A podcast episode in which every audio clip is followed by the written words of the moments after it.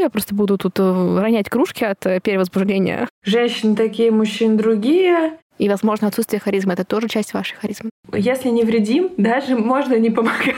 Высочайшие профессиональные стандарты от Агнии. И единственный хейт Чеботковы. На этом наш подкаст заканчивается. Дружба тоже. А если ты встретишь Аарона Бека, что ты ему скажешь?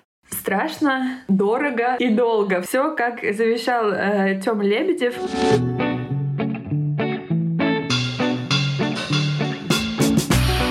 Всем привет, это подкаст «Возле фикуса», и я его ведущая Динара, практикующий психотерапевт и автор телеграм-канала «Ноет Ковчег». Устраивайтесь поудобнее. И сегодня я пригласила в гости Агнию, мою потрясающую собеседницу в Телеграме, с которой мы обсуждаем психотерапию, раз уж так сложилось, что мы коллеги. Но, кроме того, что не менее важно, мы постоянно обсуждаем стендапы. Иногда даже тихонечко пытаемся ставить диагнозы. Но это, конечно, абсолютно между нами. А, привет, Агния. Привет, Динар, привет. Вообще мы планировали делать серьезнейший выпуск, а, потому что Агния, кроме того, что она студентка психологического факультета СПБГУ, также Агния участвует в каких-то невероятных исследованиях. В общем, там на стыке, я со своими словами, чтобы вы поняли, как я впечатлена. Значит, там на стыке психотерапии, программирования, машинное обучение там фигурирует, и все это под руководством, наверное, для ну, в узком кругу точно хорошо известной компании JetBrains. В общем, такая вот альфа-женщина невероятная. А, и мы хотели, хотели все это обсуждать и пытаться разобраться, что это вообще такое. Да, Агния? Да, Динара. Только что вы прослушали, как работает эксперимент. Есть эксперимент в 50-х годах 20 века был сделан, по-моему, исследователем с фамилией Бартлетт. Он э, рассказывал рассказ э, своим студентам, одному из них, а потом студент должен был пересказать его другому студенту, который этот рассказ не слышал, и третьему, и так дальше по цепочке. По-моему, у нас есть тоже какая-то похожая игра в детстве была. И в итоге получается просто мешанина из всего. Не совсем правильно, Динара, ты сказала про то, что под руководством... Ну, короче, так как это подкаст у нас тренировочный... Да. Получается, что э, я учусь в факультете, да, на факультете психологии СПБГУ. Ставим чек. Я действительно стажируюсь в JetBrains в группе машинного обучения в инженерии программной checked. Но это две разных сферы, в которых э, я по-разному себя реализую. В одной я действительно учусь на клинической психологии, учусь психотерапии, консультированию на самом деле, если строго очень придираться к словам нашим, потому что психотерапия — это врачи, как ты, например. А мы, простые клинические психологи, имеем право только консультировать, извините. Вот. Но на самом деле там такая путаница в понятиях, что оно вместе идет постоянно. Помогаем и, помогаем. А, Какая разница? Да, да, реально. Если не вредим, даже можно не помогать. Пока не Высочайшие профессиональные стандарты от Агнии. Ну, так нас учат в СПБГУ.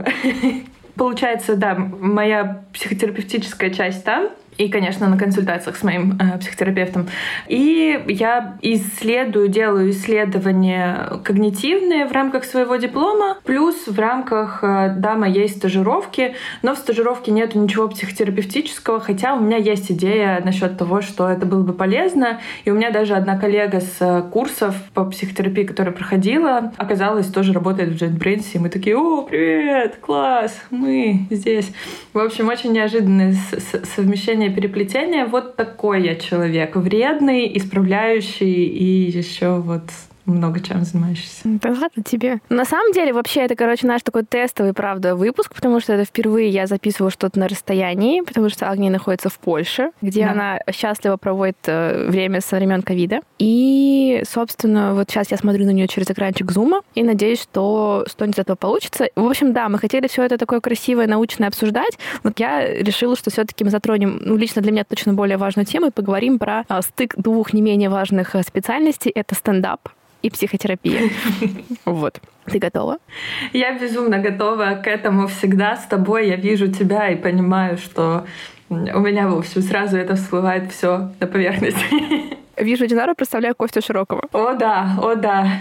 Знаешь, что-то мутнится в глазах сразу. Это дереализация, деперсонализация. Только почему-то я тебя деперсонализирую и дереализую в Костю. Ну, это, мне кажется, лучший способ. А, скажи вообще, какую роль в твоей жизни играет стендап? Как он там появился? Фух. Я думаю, что довольно важную роль, потому что я, наверное, отдыхаю практически всегда, да, в 80% случаев я смотрю какой-нибудь юмористический контент, Часто это стендап, часто это что-нибудь лейбл-комовское. Я очень конъюнктурная в этом смысле. Единственное, что у меня нету здесь ТНТ, и вообще никогда его в жизни не было, поэтому я ютубно конъюнктурная, а не телевизионно-конъюнктурная. И началось все это как будто бы со стендап... не зря в свое время Тимур Каргинов продвигал слово конъюнктура в своих подкастах. Я узнала его именно от Тимура. Мне кажется, как раз второй Куджи примерно тогда, э, сто тысяч лет назад. И началось все это не с Тимура, правда, а с стендап-клуба номер один. Мне кажется, что я у них что-то посмотрела.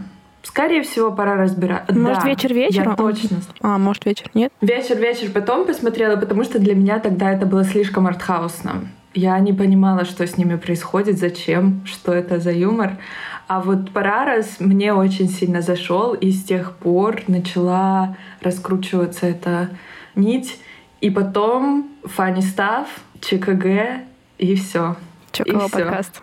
Yeah. То, что мы творили в натуре, было искусством.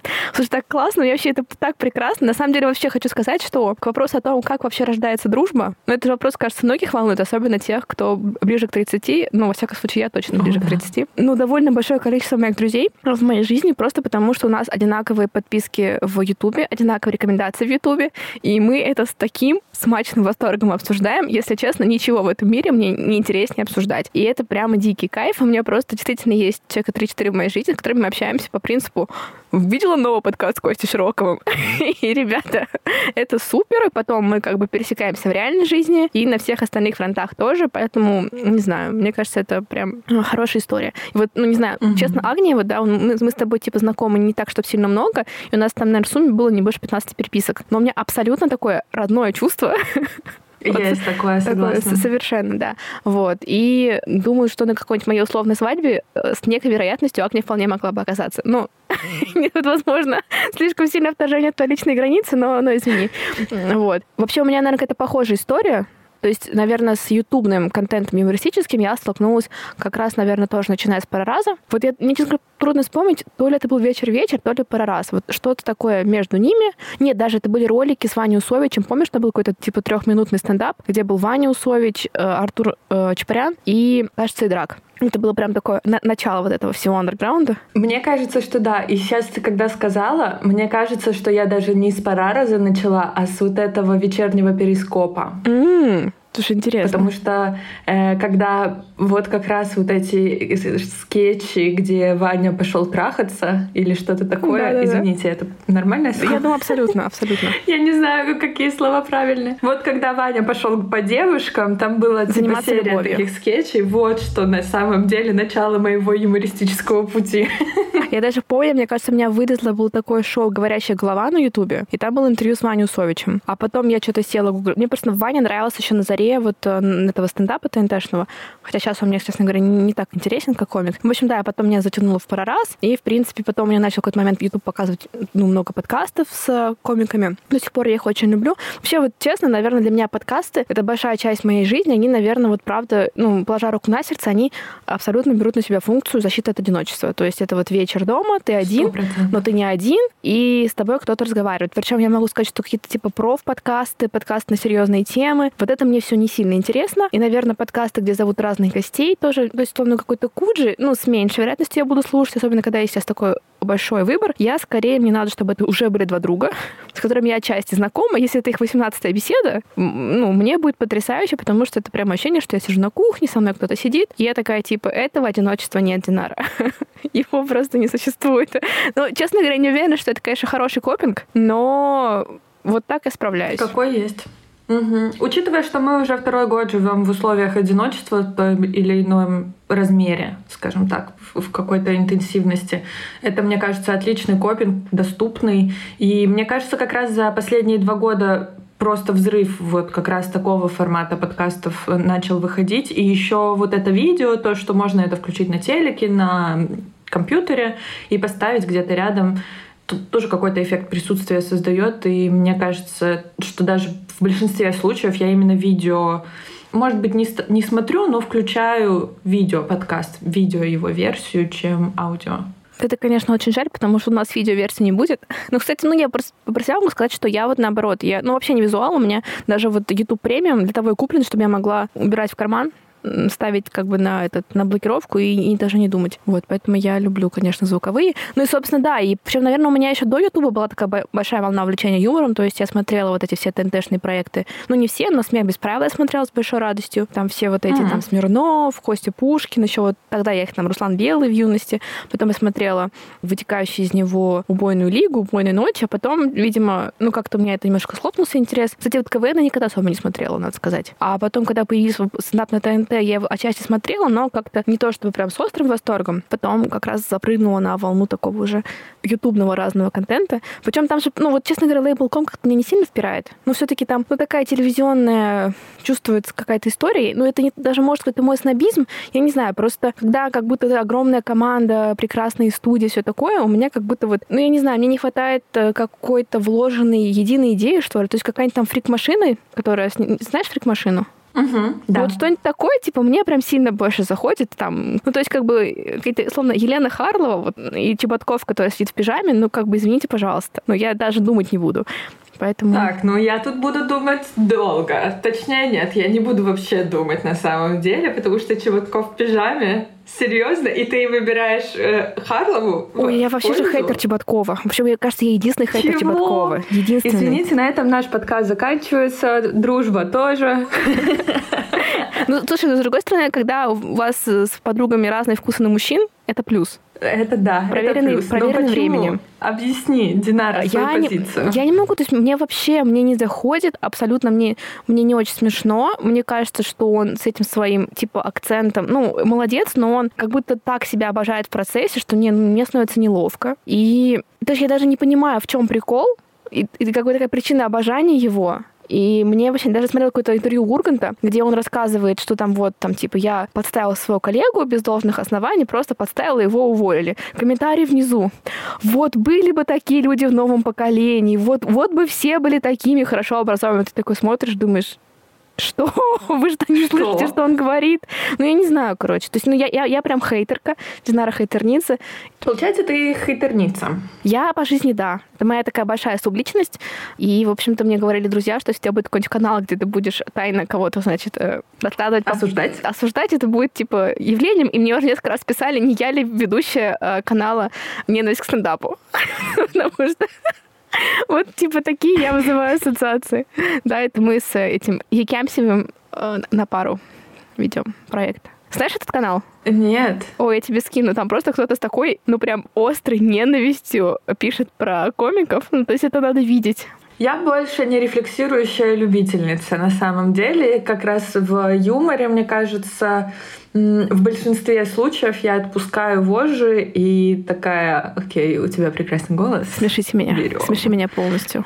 Да, да, или там, не знаю, ну, человек выглядит хорошо, или у него смешной акцент, или Чебдаров, например, иногда вот этого лурье, когда делает, или делает вид, что он русский.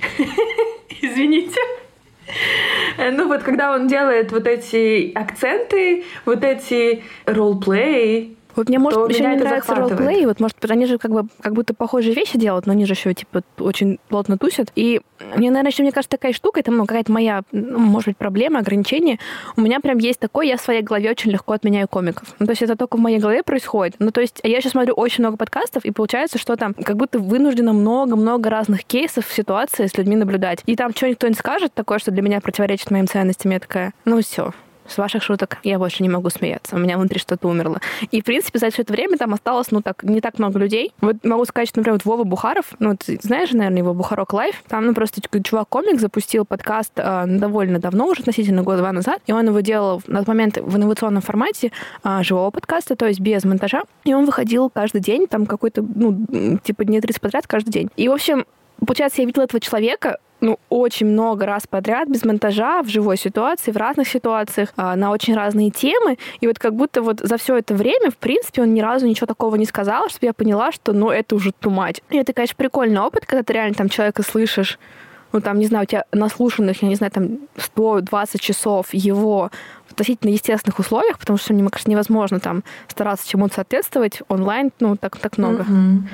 Это к тому, насколько у меня сильно нет никакой жизни. Просто вот так я сублимирую. Есть воображаемые друзья. Да. Но на самом деле это интересно, потому что Костя-то у тебя не отменен, хотя он говорит довольно часто интересные вещи. Ну, Костя прекрасен. Костя, да. да. Костя Широков — это токсичный ядерный реактор русского стендапа. А, он практически все время находится в состоянии около психоза. Почти всегда. И это завораживающее и зрелище. Это как мы врачи говорим. Ну, да. а, а что вот такого Костя говорил? То есть, ну, вот именно, что как раз-таки для меня, ты понимаешь, именно по вопросу ценностей, то есть, да, там он где-то токсичный, да, он кидается да. иногда на зрителей, прямо цепляется зубами им в лицо, ну, бывает. Но как будто вот по каким-то моим таким базовым ценностям, условно, отношение к женщине, я не могу это убрать, это для меня все равно какой-то важный критерий. Э, возможно, единственный, кстати. Сейчас так вспоминаю, кого я за что отменяла. И, наверное, вот единственный, кто меня в этом смысле сам Самвел, у меня он как раз такой проходил важный, типа, важное развитие, это его соведущий, потому что Самвел был человеком, который начинал с того, что он был, типа, антипрививочником, верил во все существующие заговоры, ну и там еще как-то в целом был более, скажем, с пацанскими идеями такими, чем, ну, для меня было бы, наверное, комфортно, но по мере всего, мне кажется, он от чего-то отказывался, как-то видоизменялся, и самое главное, показал миру свою теплицу, после чего уже не было ни единого шанса для меня э, не полюбить Самвела Геновяна всем сердцем. Теплицу? Это не эфемизм. Э, во время легендарного стрим-марафона «Миллион за 30 дней» он записывал выпуск на фоне своей теплицы, подробно про нее рассказывал, про помидоры, которые там растут, э, oh и my. вот это все. Да. Я пропустила. Блин, это было классно, на самом деле. Это прям спасло меня в прошлый карантин. Угу, да, в первую, в первую волну. Когда ты говорила, я подумала о том, что что у меня действительно меняется отношение к комику, если он говорит какой-то бред, с моей точки зрения и с моей системы ценностей. И я его перестаю уважать, но я не перестаю над ним смеяться. И, скорее всего, не перестану потреблять контент, если он его делает э, в компании с кем-то. Если есть там какой-то комик, плюс еще. Потому что, например, Ваня Абрамов, окей, ты пошутил, Иван, спасибо большое, мы поняли но уважения у меня к этому комику теперь нету, но я все еще продолжаю смотреть, не знаю, игру на ТНТ и болеть за их команду. Или какой-то выпуск, боже, сейчас выходит у Label.com, не у Label.com, а у Medium Quality, ужасный, на мой взгляд, шоу. Женский вопрос, по-моему, есть женский форум, который классный, потому что там ну, почему-то он лучше, чем женский вопрос, который ведет девушка из студии «Союз» и кто-то еще. И к ним как раз недавно приходил Абрамов, и это просто... Ну вот я такой контент действительно не могу потреблять, когда просто только на... Звучит многообещающе. Это очень э, то, что я бы тебе не... Или если ты хочешь впасть в состояние берсерка, если для чего-то тебе это понадобится, я тебе обязательно скину ссылочку. Ну, если вдруг кто-то из наших патронов не в курсе, да, то Иван Абрамов знаменит э, своими цитатами про то, что э, сразу после рождения ребенка он посадил жену на строжайшую диету, поставил таймер, и если через год она там не весила бы нужное количество килограмм, он обещал ее выгнать на улицу. Ну, примерно так. Он все это очень, очень искренне и вообще не постер иронично рассказывал, что, конечно, наверное, определенная смелость должна для этого присутствовать. Ну, мне кажется, Ваня, он какой-то такой травмированный человек, Ваня, то, что я слушала его. Ну, там, в принципе, всю его биографию. У меня, кстати, на самом деле, ну, нет, наверное, какого-то к нему такого выраженного этого, потому что он, в принципе, все рассказал, ну, там, как бы, ну, как будто более-менее логично вообще там, ну, как будто отношение к женщине какое-то присутствует определенное. Он там какие-то кейсы из подросткового возраста рассказывал. Потом были, блин, видео из его детского архива. Ну, если ты видел это, у меня просто мороз по коже и ну, какие-то рыдания, которые сложно себе удержать. Ну, может, конечно, это я утрирую, но это типа не то, что тебе хочется видеть. Поэтому как-то у меня все это более-менее сложилось в общую структуру. А вот с э, каким-то рядом других артистов мне бывает сложнее. Понимаю тебя. Понимаю. И действительно, вот эта личная история, то есть аргументация того, что они говорят, если у этого есть аргументация, кроме женщин такие, мужчин другие, так религия, так культура, или, боже, не дай боже, кто-нибудь скажет, это биологически обусловлено, что женщина должна рожать. Хорошо, спасибо. Очень благодарна. Но я перестаю действительно с этим человеком, ну, стараюсь не взаимодействовать на каком-то уровне. Слушай, прикольно, ты все сказала про биологическое обусловление. У меня как раз был такой период. Э, я почему-то как раз вот, ну, после Куджи для себя открыла Евгению Тимонову. Причем мне ее подсовывали как-то в других вариантах. Что-то меня не брало. Знаешь, что такая Евгения Тимонова? Могу помочь? Да, помоги. Она популяризатор науки, она, по занимается как раз во многом эволюционной биологией. Она очень харизматичный спикер. И там всякие снимала, ну, сильно забавные ролики, там, из серии там, «Эволюция членов». Ну, то есть это, это, это не только то, про что она снимала, но, то есть насколько это занимательно, весело и прикольно. Объясняется, у нее э, были такие лекции, в том числе там двухчасовые на разные темы, а, там, не знаю, в духе про как э, материнский инстинкт реализован у разных животных. И, в общем, там у нее было про а, что-то из серии «Почему так сложно выбрать партнера?». И там она очень подробно объясняла, там, не знаю, как вообще э, стратегии репродуктивные у разных видов бывают, какие бывают, там, условно, почему там мальчики красивые, девочки нет, и всегда ли так, всегда ли там, условно, мужчина самый сильный, да, и, естественно, вообще нет. Где-то там самки, которые в 8 раз больше и натурально пиздят своих, значит, гиен, которые там ходят по стеночке. Ну, в общем, это все очень интересно, как это все обусловлено. И она в конце как говорит, что, типа, просто люди — это очень полиморфный вид, то есть мы очень разнообразные, у нас э, все все разные, и нет никакой такой единичной, ну, единой выработанной стратегии размножения. То есть у нас нет там стандартов, как именно там подкатить свои, значит, тестикулы или не тестикулы к другим. Вот, поэтому так все сложно. И, знаешь, меня так отпустило, и я теперь вообще на любые какие-то внутренние вопросы про гендерные стереотипы или другие просто говорю себе, что, ну, люди — это очень полиморфный вид, и у нас нет единой репродуктивной стратегии. И все. О, да. О, да. И это сложно, потому что, правда, в мире с готовыми правилами, ну, объективно легче жить. Вообще, границы — вещь, которая часто нас оберегает, но так уж сложилось, что, ну, вероятно, в этом и секрет нашей такой невероятной выживательности, выживаемости, что мы так сильно можем подстраиваться под все возможное, и типа, да, реально у кого-то патриархат, у кого-то матриархат в разных там племенах, у кого-то вообще там промискуитет в супер редких случаях, у кого-то какая-нибудь там моногамия, и все это очень а, помогает нам выживать. Вот. Ну и, наверное, концепция одиночества а, на биологическом уровне, чтобы не переплодиться, возможно, тоже как-то можно этим объяснить происходящее. В общем, какое-то я такое поймала, как ни странно, скорее принятие того, что происходит. И даже даже были какие-то такие странные мысли, вот даже про психотерапию условно.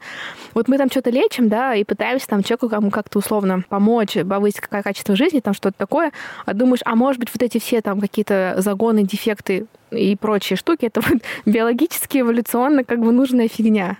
Вот я даже вот просто я так думала, да, там, по сути, эта идея в том, что, типа, все, что происходит, ну, просто, значит, в тот момент так, так было выгоднее выживать. Ну, это если очень простить.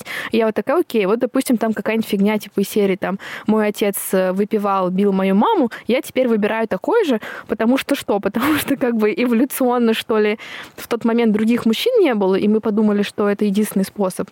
И вот я так сижу и думаю, вот что вообще, как это вот стыковать там условно с идеей там гуманизма, психотерапии? Как ты про это думаешь? Такое очень абстрактное нечто. Получается, что я думаю про то, почему девушка, которая видела, как отец избивает его мать, ее мать, выбирает тоже мужчину, который ее будет избивать и остается с ним в отношениях? Ну, да, что думаешь про это? И то есть, условно, можно ли это назвать, типа, ну как, биологически эволюционно обусловленной фигней в рамках одного поколения? Я, как представитель э, когнитивно-поведенческого подхода, и, наверное, как человек, который еще знаком с, с концепциями схемотерапии, представляю себе, что такое поведение закрепляется ну вот, например, у девушки из моего примера, потому что она знает, как это происходит. У нее выработалась копинг-стратегия, она знает, как с этим справляться. Это то, что неприятно, но привычно. Из непривычного выходить очень страшно. И как будто бы у меня складывается гипотеза о том, что это такая ментально-поведенческая привычка. У меня складывается представление о том, что так можно и что так нужно, и что только так, например, и происходит, а все, что другое, оно страшное, неизведанное, непонятно, что мне тогда делать. Но у меня есть стратегии справляться с тем, что я видела в своей жизни. Я думаю, что это действительно обусловлено адаптацией нашей к миру. Эволюционно, не эволюционно не знаю, но да, это стиль адаптации, который, например, терапии да, с таким человеком я представляю показать, что это копинг не совсем адекватный, что да, он спасает одного какого-то исхода, но этот исход маловероятный, этот копинг больше вредит, чем помогает и так далее. Как будто бы так. Но мне кажется, что действительно это закрепляется не просто так в поведении. Грустно вздохнула я просто. Угу. От того, но все равно так... Еще и пример такой взяла. Ну, я решила шутрировать, но просто в целом, потому что вот все равно как-то так это вызывает это бессилие, как много всего выученного как это для Да. начала осознать, это ну, половина огромной работы, да. Вторая, чуть-чуть попытаться сделать это менее автоматическим. Третья, вообще увидеть возможность ну, по-другому увидеть, а потом еще пытаться как-то ее тихонечко пробовать. И ты такой думаешь, блин, почему там, почему дрозофилы как-то вот так вот насовокуплялись с течением лет, что мы, мы- мы пришли в эту точку. Типа такого. Ох уж эти дрозофилы! Сказала я, потрясая кулаком. Да. Вообще вопрос эволюции для меня довольно интересный вопрос, потому что как раз буквально несколько дней назад послушала автора книжки «Хлопок одной ладонью». Э, Он был у Сережи Мезин. Кстати, наверное, мой, мой э, путь в юморе начался все-таки с Реутов ТВ, если так подумать. Люблю Мы Сережу. глубже и глубже в прошлое Вот, уходим. кстати, я не смотрела Реутов ТВ, вообще не, не знала про них ничего. Ну, как бы только когда все, ну, вот, то есть уже в какой-то второй волной. И я люблю Сережу. Я смотрела Сережа микрофон. То есть я с ним познакомилась буквально два года назад через какой-то выпуск Сережа микрофон в Ярославле, вот случайно. И я очень люблю его подкаст. Э, Наверное, даже один из тех подкастов, на которые я, так могу сказать, ориентируюсь, в том смысле, что мне это ближе всего, потому что это такой реально живой диалог с Сережным огромным интересом искренним. И мне нравится такая концепция, где ты просто по факту зовешь всех, кто тебе был бы интересен, а, ну, типа, условно говоря, остальные просто выбирают, слушают они это или нет. И мне там очень понравилось, какой-то последний раз он звал, по-моему, Даню Милохина, и там были какие-то комментарии, типа, вот, ты мог бы звать ученых, как раньше, но ты позвал Даню Милохина, типа, зови интересных, типа, вот Сережа обещал звать интересных гостей, там, ученых, а в итоге позвал Даню Милохина, и я просто такая, блин, вообще-то Сережа звал интересных себе гостей. Это главная концепция, по-моему, всего проекта, и вот, ну, мне лично это интересно. Люблю, короче, его. И там он, как он развивался, как там его невероятно, короче, морили в комментариях первое время, что он там что-то перебивает, что он там что-то вот, короче, делает не так, и видно, как он развивался, все это учитывал. В этом смысле, конечно, круто. Да, он большой молодец, и слышится развитие не только в технике ведения, но и в том, В личности, А, да. Мне кажется, с Самвелом, да, тоже произошло, что ты постепенно за счет этого общения развиваешься, узнаешь что-то новое. Хотя иногда я до сих пор ловлю некоторую кринжу в моменты, когда Сережа спрашивает что-то, и я такая, чего? А какие темы? Мне больше нравится Сережа на тему бодипозитива. Это, это, это мой любимый блок обычно. О, я про позитив, по-моему, ни разу не сталкивалась. Не слышала его мнения на этот счет, но я могу представить. мне ну, там что-то типа из серии, ну что, людям, ну прям правда надо быть толстыми? Ну, вот примерно в таком ключе, типа. Да-да-да.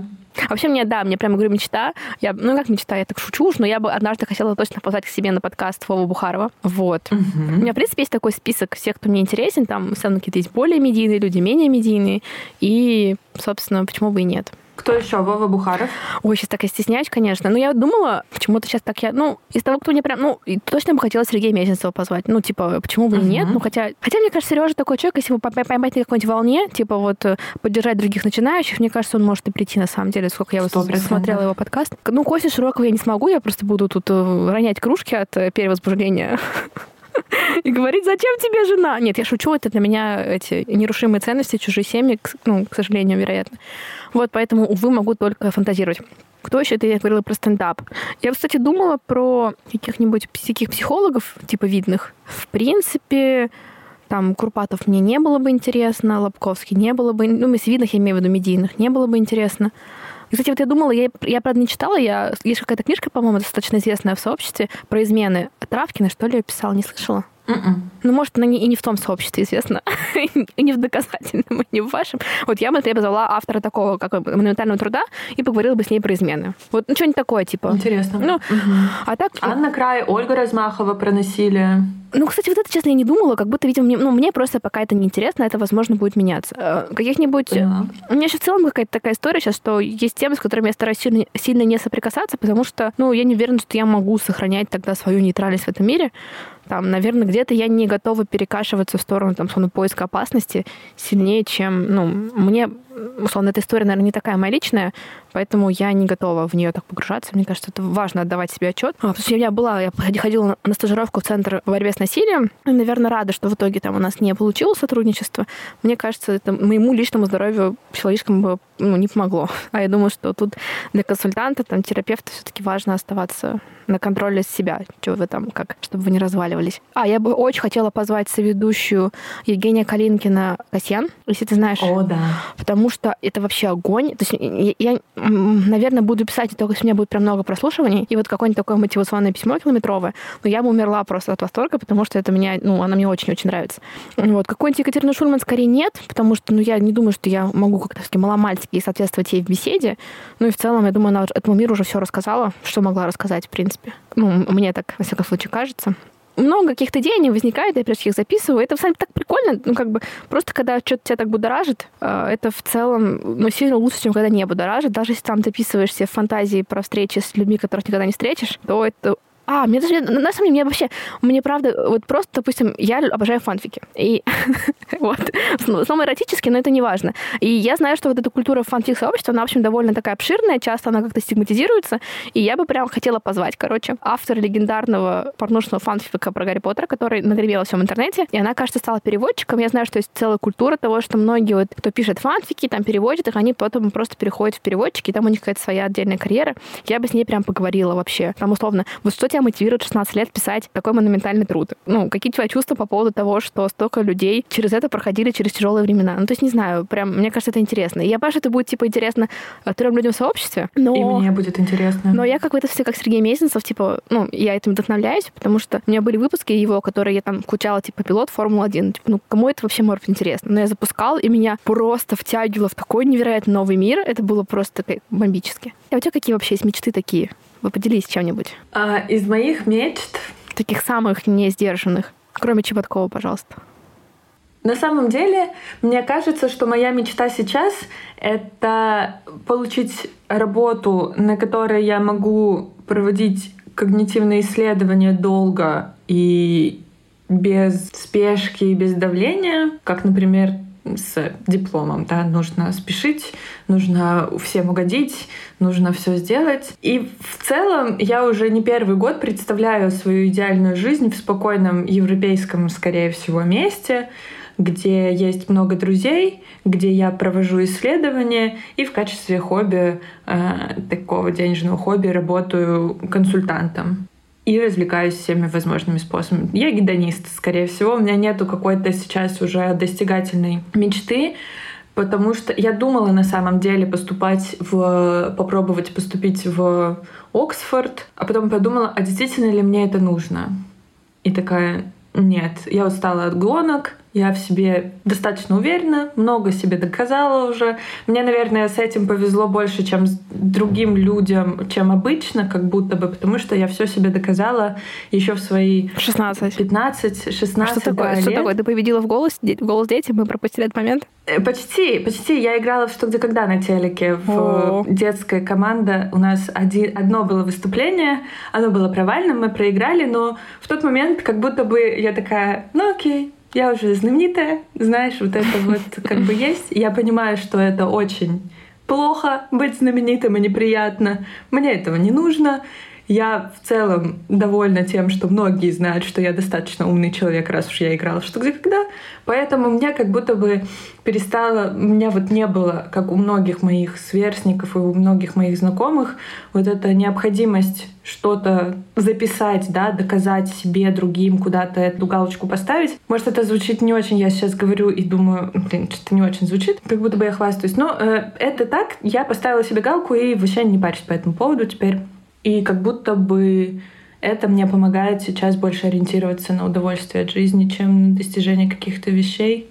Может быть, я передумаю. Это нормально, мы меняемся, все очень динамично. Да. Звучит так, что я в свои 28 просто уйду на пенсию и всю оставшуюся жизнь буду наслаждаться. Я думаю, что я точно придумаю себе какой-то челлендж. Я такой человек, который любит эти штуки но пока что у меня нету его где-то на горизонте, и не хочется его придумывать так. Это интересно, на самом деле, вообще, то, что ты говоришь. И вот это важный, да, конечно, вопрос, а вообще мне это надо? И иногда его вовремя задать. Можно прям сэкономить много разных ресурсов. Очень. Даже не знаю. Мне, наверное, какая-то идея такая, типа, экзистенциальная, вот это близка, что все равно понять, что смысла в жизни не существует. Это нормально. В состоянии депрессии мы просто лучше это понимаем. И сталкиваться с этим, ну, в высшей степени невыносимо.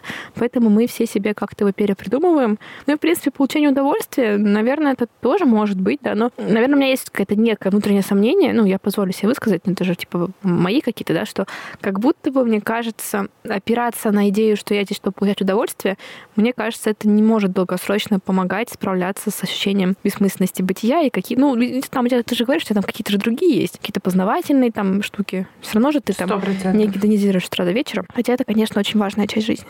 Ну, в этом фишка, вот в этом второе дно, как бы, да, что мы определяем как удовольствие. Вкусную еду или победу там в чемпионате по шахматам первое место или второе место в чемпионате по шахматам, или там меня похвалил определенный человек с определенными характеристиками. Это же тоже удовольствие. То есть тут, как я говорю своему психологу, я хочу быть идеальной, но все идеальные не идеальны, поэтому у меня есть возможность быть не идеальной, потому что только тогда я буду идеальной. И как бы здесь то же самое. Я хочу получать удовольствие, но удовольствие может быть ну, в чем угодно. Да в высшей да, степени да. разнообразно. Тоже вопрос, который я задаю почти всем, кто ко мне приходил сюда из психолога, ну, из, из коллег. А, как ты считаешь, обязательно ли терапия для психолога? Если да, то почему? Сто процентов. Сто процентов. Это должно быть обязательное условие. Оно есть у психоаналитиков, мне кажется, если я правильно помню. Но мне кажется, что оно должно быть вписано всем. ДНК. Yes, эволюционно это должно быть заложено. Потому что если даже элементарно, если ты не побывал в кресле консультируемого, в кресле клиента, то ты только с одной стороны понимаешь процесс, а тебе нужно процесс понимать с обеих сторон. Что ты делаешь, как тебя могут воспринять твои клиенты э, и клиентки, если ты себя будешь вести так или по-другому. Поэтому это обязательно с точки зрения понимания процесса. Я думаю, что это обязательно с точки зрения понимания себя, ограничений своих, слабых, сильных сторон, что тоже очень важно, сильные стороны свои понимать. И это не всегда можно сделать в рамках супервизии, когда за тобой наблюдает старший коллега.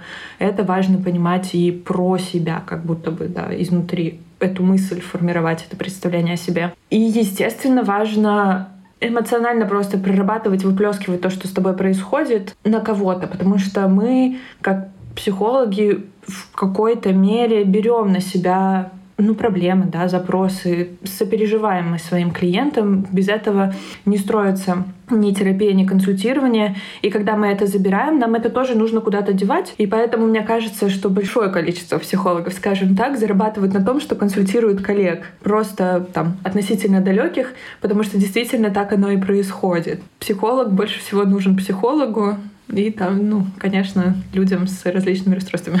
Слушай, ну интересно, потому что я, кстати, вот как раз меня, по мне пару раз писали психологи, ну, типа со словами «можно попасть в консультацию», но что-то у нас ни разу не, не дошло до вот этапа первой встречи. И, если честно, я прям, ну, переживаю, то есть я понимаю, что мне будет тяжеловато, наверное, ну, сейчас точно. Ну, это не значит, что я откажусь, да, ну, то есть ну, я готова пробовать, но и мне точно будет тяжело, потому что, ну, какие-то элементы конкуренции, вот это чувство, что тебя, возможно, проверяют, мне, наверное, будет это включаться. Я просто знаю по себе, я довольно мерзостный клиент, ну, объективно.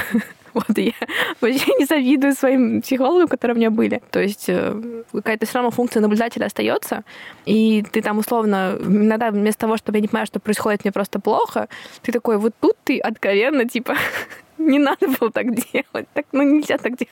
Ну, я не знаю, вот такое, короче, бывает тяжело. Вот. А вообще, слушай, вот мне такой тоже вопрос, мне интересно. А, кстати, вот ты ходишь, ну, там, или ходила, планируешь ходить к специалисту именно работающего в твоем методе, или ты какие-то позволяешь себе эксперименты здесь? Я на самом деле за эксперименты, потому что это раскрывает... Во-первых, это помогает самостоятельно раскрыться, потому что у меня есть инструменты, я знаю, как работает КПТ, я могу это сама с собой напротив зеркала поставив примерно тоже сделать. Я ни разу не ходила к психоаналитикам, вот в, в динамические подходы, потому что Страшно, наверное, дорого и долго. Все как за... Все, как завещал э, Тём Лебедев. В общем, э, туда не ходила, но, например, схемотерапию я ходила в интегративный, наверное, подход был у коллеги. А, я ходила в акт. И на самом деле практически, вот я, например, сходила в акт, мне понравилось, мне помогло, я поучилась немного этому подходу и взяла какие-то техники себе наметила, потому что он тоже из когнитивной все равно ветки. Мне эта ветка сильно подходит, потому что я очень структуру люблю. И я без структуры мне тяжело, а со структурой мне гораздо быстрее, гораздо эффективнее, легче работается. Гуманистический подход, я не знаю, кто это такие. Найдите мне, пожалуйста, кого-то. Я боюсь, что это скорее те самые гештальтисты.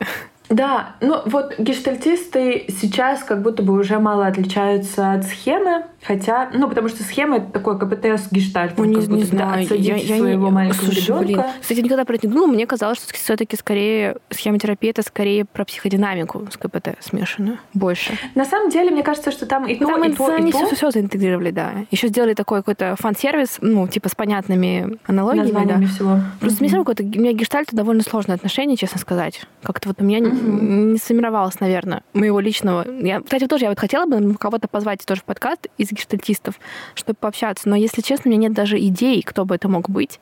О, кстати, мне один Знаю дяденька очень нравится из Украины. Вот его бы я попыталась позвать, но я тоже не уверена, что это возможно. Некий Погодин. Он, по-моему, такой скорее исповедует что-то похожее на гештальт, ну, называет это своим там, каким-то методом. Во, кстати, тоже я думала, что а, я бы позвала Веронику Степанову, я думаю, что тоже это вообще невозможно. Но я думала, что я вообще, у меня, есть идея пожить полгодика в Латинской Америке. Если бы это случилось, так бы совпало, я бы где-то была там рядом, я бы могла написать, наверное. Вот. И мне кажется, наверное, все равно не получилось но сравнение, хотя тоже вот, чё, чё, о чем я с ней говорила, мне кажется, я вообще какой провалилась в какую-нибудь позицию бы этого, волнующегося ребенка, скорее всего. И, в общем, хорошо бы это, наверное, не получилось. Но вот ее бы я позвала, да, пожалуй. Поговорила бы, наверное, с ней в целом про харизму. Как вообще жить с такой харизмой? И вот что-нибудь про то, как это вообще влияет на жизнь, и насколько это все развиваемо. И, возможно, отсутствие харизмы — это тоже часть вашей харизмы. Ну, короче, какие-то такие, наверное, идеи. Мне кажется, что было бы интересно, потому что с ней в основном разговаривают про ее эпатажные видосики, а что-то более-менее личное, персональное как будто бы я не слышала нигде. Так она и не была нигде, кроме одного всего интервью. Ну да, Какая у нее стороны, грамотная да. пиар-компания, что она, конечно, не разменивается на местечкового подкаста. Она вообще... Угу. Ну, правда, даже тоже мне тоже, как бы, мне про нее, честно, искренне интересно, да, вот это вот условно. Ну, там понятно, что там условно она не из очень здоровой среды и сама не сильно здоровый человек. И она в этот момент там слиплась в какие-то отношения, там 16 лет, да, и вот как вообще возможно, условно, там, она же занималась какой-то сам псих, ну, как психотерапией, какие-то группы, то есть вот как это возможно? Кажется, что все таки в какие-то там условно невротические отношения войти, такой пройти огромный путь, и из них не вывалиться. Мне интересно, как это вообще возможно, чем себя можно это мотивировать. Вот это прям честно честно, для меня такая какая-то большая загадка во всей этой истории. И, по сути, она же крутая, но мне кажется, у нее такая вот эта идея, ну, не знаю, мне это нравится, что, типа, вот это вот отсутствие стремления к идеальному здоровью как будто бы, ну, мне кажется, она это транслирует, то есть, условно, понять, где у вас что отваливается, и приспособить это как-то к своей жизни. То есть там она, мне кажется, и про партнерские отношения часто говорит, ну, в таком скорее ключе что типа, ну, ну не знаю, в общем. Наверное, я э, мало с ней знакома в, я мало видосов ее смотрела. Мне она представляется как не слишком неадекватная эпатажная личность. То есть она иногда дает некоторые рекомендации, с которыми я не согласна, иногда дает комментарии, которые я бы не стала давать, но иногда говорит какие-то более-менее толковые вещи просто э, прямо в лицо зрителю. Хотя я наверное, попробовала бы, Иначе. Там, если бы это была консультация, чтобы человек эту идею в себе нашел или как-то сформировал, помочь ему, чем напрямую говорить, потому что директивность, ее слишком буквально можно воспринять, и тогда это не работает. Ну, с другой стороны, тоже как бы странно сравнивать там формат какого-то бложика, Абсолютно. тем более скорее развлекательного, чем просительского, ну, на мой взгляд, там, сонно с вот этой работой один на один, там же вообще другие процессы. Но тоже мне еще вот, ну, тоже мне еще, наверное, меня восхищает, потому что я думаю, что у меня, наверное, либо, либо этого нет, либо себе это не позволяю, позволяю. Какая-то, знаешь, такая смелость, типа, ну, я считаю, она все-таки берет на себя функцию не популистки. Ну, то есть она может говорить те вещи, которые, типа, люди не хотят слышать, которые сейчас не принято говорить. Это, мне кажется, достаточно чем-то забавно. То есть она на каких-то позициях стоит. То есть, условно говоря, там, в 2021 году сказать, что да, я считаю, что мужская и женская психика отличаются, и психология отличаются, я бы, наверное, уже не осмелилась, если честно. Она как Я бы с тобой согласна. за эту идею довольно открыто топит. Это прикольно ну, для меня. Но мне кажется, что если упорно топить за идею, что Земля плоская, то человек все равно, даже если он супер упорство свое покажет, он у меня все равно будет вызывать некоторые подозрения. Я буду не уверена, что этот человек адекватно воспринимает мир.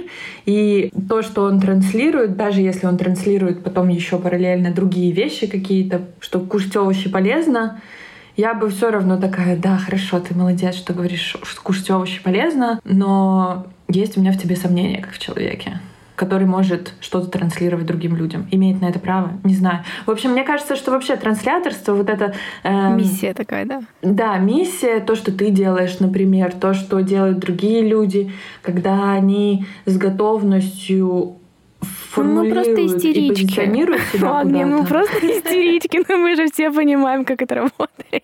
И от нас так миру меньше вреда, чем если мы будем это устраивать там своими близкими и внутри семьи, мне кажется. И будем еще не удовлетворены нехваткой внимания. Выпускаем может, пар как ну, можем. может. Мне кажется, что моя... Да, вот что я хотела бы этим сказать, что я восхищаюсь тем, что люди способны так четко формулировать свои позиции, что могут потом их потом отстаивать. Потому что мне кажется, что у меня плавающая мораль, плавающие принципы, поэтому во многом я не канцелю окончательно кого-либо вообще, в том числе и всяких стендаперов. Поэтому я могу над ними все еще продолжать смеяться, если я с ними не согласна в какие-то моменты, потому что у меня, ну, как будто бы я беспринципная, но это немножко не то, что я там окончательно Ну, понятно, это как, знаешь, серии, когда, типа, ты знаешь чуть больше, чем две вещи, тебе сложно уже жить э, в категориях черного и белого. Ну, отчасти. Типа того. Типа того. Ну, хотя, знаешь, тоже вот я хотела сказать про Веронику Степанову, у меня была какая-то мысль. Тоже вот, мне кажется, тут важная штука какое-то сохранять критическое мышление. Это вот прям всегда можно напоминать всем, да, как бы вам кто не был симпатичен своими взглядами, ну, особенно, когда его взгляды вам так все прекрасно ложатся, тут тоже можно 20 раз подумать. Иногда, возможно, полезнее послушать тех, чьи взгляды вас чутка раздражают. Так, чуть э, подрасширить картинку мира. То есть, условно, все равно понимать, что любой там оратор, у него там есть какая-то своя история, он иногда ее рефлексирует, иногда нет. И там даже, например, тоже Вероники Степановой, да любого какого-то там, не знаю, психолога такого, да, или любого вообще какого-то, не знаю, деятеля, можно найти какие-то его две-три программных темы личных, на которые он просто везде странным образом гиперреагирует. То есть там тоже вот у Вероники какая-то идея про пристроенных кем-то на работу детей, пристроенных что-то, она просто фигурирует в любой теме, просто квази огромным образом. И это прям для меня так бросается в глаза, где она такая вся адекватная, все видит с двух сторон, а заходит в этот коридор и понеслась что типа несправедливо, все места всегда были заняты, и ты понимаешь, что, ну, кажется, вот эта тема все равно остается какой-то важной. Ну, короче, прикольно, да, поэтому, наверное, не, правда, не делать ни, ни с кого кумиров. Кстати, меня даже была идея а, делать какие-то вставки в конце выпусков, такие, знаешь, с претензией на Познера, что-нибудь там типа серии. А, если ты встретишь Аарона Бека, что ты ему скажешь? Это сейчас вопрос? Да. Э, слушай, что бы я сказала человеку, которого я уважаю, за тот образ мысли, который он у себя сформировал и которого он придерживается, я бы этому человеку сказала большое спасибо. И, наверное, попросила бы его помочь мне разобраться в этом получше. Там, типа, как бы вы сформулировали свою идею в одном предложении или что-то типа того для тупых. Ну, потому что кроме этого мне, наверное, им сказать больше нечего. А, и второй вопрос, который я тестирую, это если бы ты добралась до Гудвина, о чем бы ты его попросила? О боже, мне так стыдно. Я бы, наверное, попросила его какой-то нескончаемый ресурс денег, Угу. Чтобы никогда по ним не напрягаться. Да, просто какой-то большой кошелек, в котором всегда есть деньги, которые мне нужны чтобы я чувствовала отсутствие вот этой довольно сильно ограничивающей в нашем капиталистическом обществе э, штуки, потому что как будто бы это одно из глобальных ограничений, которое мешает мне получать удовольствие от жизни, про которое мы говорили. И я думаю, что я бы довольно... Здесь поднимаются как будто бы сразу же всякие моральные вещи про а будет ли у меня только одной доступ к этому, а у кого еще он будет, как я буду распоряжаться этим и все прочее. Об этом я И сможешь ли ты думать, поэтому... когда-либо еще получить удовольствие от зарабатывания и получения денег после этого? А это важное удовольствие, мне кажется.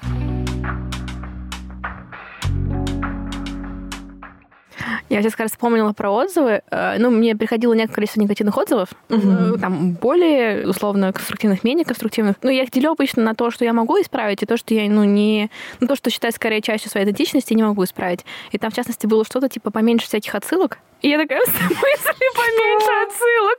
Зачем? Уважаемый слушатель, если вы меня сейчас слышите, то что за подкаст без отсылок? Это же вообще, то есть, ну, как бы извините, но нет. Еще мне говорили, что я быстро говорю, я тоже понимаю, что говорить медленнее не смогу. Но опять же, есть люди, кому нравятся медленно говорящие там угу. спикеры, кому-то нравятся типа тараторящие. Мне вот написали один раз, что типа, что-то сидит очередная мерзкая баба типа Шульман. Я просто такая, я дальше не читаю, я просто в экстаз ушла.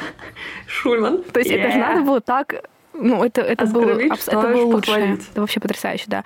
Вот. Ну, мне еще писали, конечно, что я перебиваю гостей. Ну, тут, извините, это я хотела бы менять, но, типа, там в первых выпусках, естественно, скорее всего, это неизбежно. Ну, типа, вот. То есть, да, есть штуки, которые я бы хотела совершенствовать. Есть вещи, которые, к сожалению, я такая, сорян, это вот будет так. Было круто, Агния. Мне было очень приятно и интересно. Мне безумно было приятно и интересно. Я слышу, что у нас остались некоторые незаконченные ветки этого разговора, но я уверена, что мы... Во-первых, я уверена, что я по ним отрефлексирую, еще подумаю, что мы обязательно... Это будет наше шестнадцатое обсуждение в Телеграме. Я очень тебе благодарна за то, что ты меня позвала, и очень рада, что получилось именно в таком живом формате пообсуждать и некоторые важные вещи тоже зацепить. Спасибо тебе огромное. И у нас точно будет выпуск, где мы с тобой уже серьезными лицами обсудим вот это все когнитивное исследование и вот это все. Добре.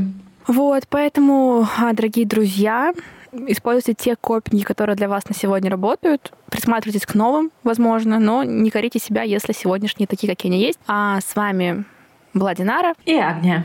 Хорошего вам дня.